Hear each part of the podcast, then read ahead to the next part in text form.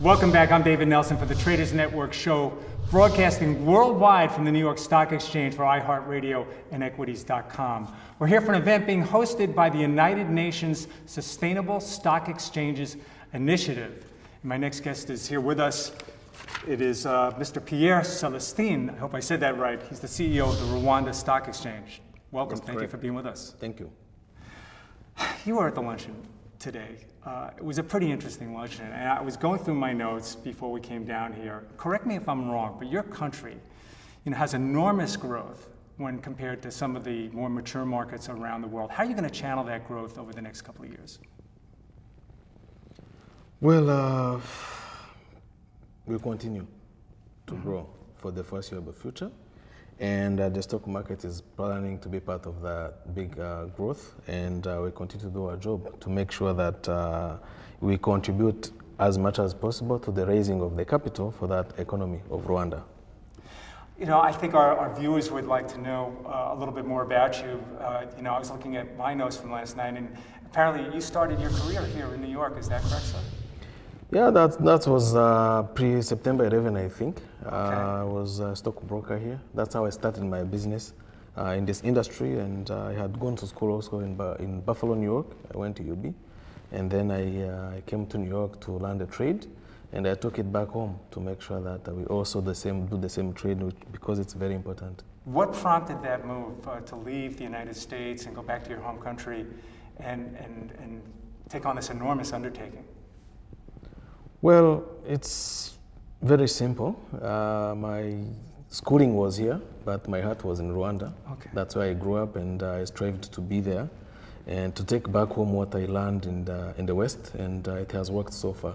So I believe being part of something new and um, being one of the pioneers is very uh, rewarding, uh, and uh, I continue to do so.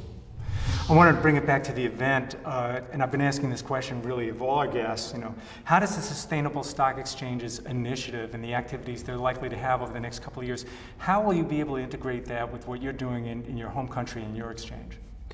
Well, you know, we are coming from an era of uh, Millennium Development Goals, which have ended in 2015, and Rwanda was one of the pioneers, actually one of the, the, the biggest and the better examples on, on our continent, uh, having fulfilled most of the Millennium Goals. And uh, the next step is to, to go into the Sustainable Development Goals, where you have different uh, uh, goals to achieve. Uh, many of them have to do with the private sector and uh, partnerships with governments, what we call PPP, uh, public-private partnerships. And uh, those uh, sustainable goals we have to do, uh, we all depend on them. So being a small landlocked country which is still trying to attract a lot of capital uh, from everywhere in the world basically, we must comply with what the world is looking for. So people are looking for sustainability for this planet. So What- we want to be part of that. The, the, the companies on your exchange, are they endorsing these, these new goals that you're putting forth right now? Well, like I said, it's a new market. You know, we are only five years old, barely. Uh, but uh, the companies are already complying with governance structures, governance issues. You know, and the country at large, you know, we try to follow as much as possible international best practice. And our companies are not going to be left behind. So, us being part of this initiative, we will be uh, making sure the companies also comply. And in Rwanda, people try to abide and comply with the law and the best practice all over the world. Uh, anything you'd like to say to the UN and SSE? Uh, they're, they're launching their Sustainable Development Goals uh, before you leave uh, today. Just don't leave us behind. that is well said, sir. Thank you so much for being with us. Thank you. Thank you. That was uh, Pierre Celestin, uh, CEO of Rwanda Stock Exchange. By the way, a quick thank you goes out to 1 800 Public Relations for all the uh, PR media support. Thanks for joining. I'm David Nelson.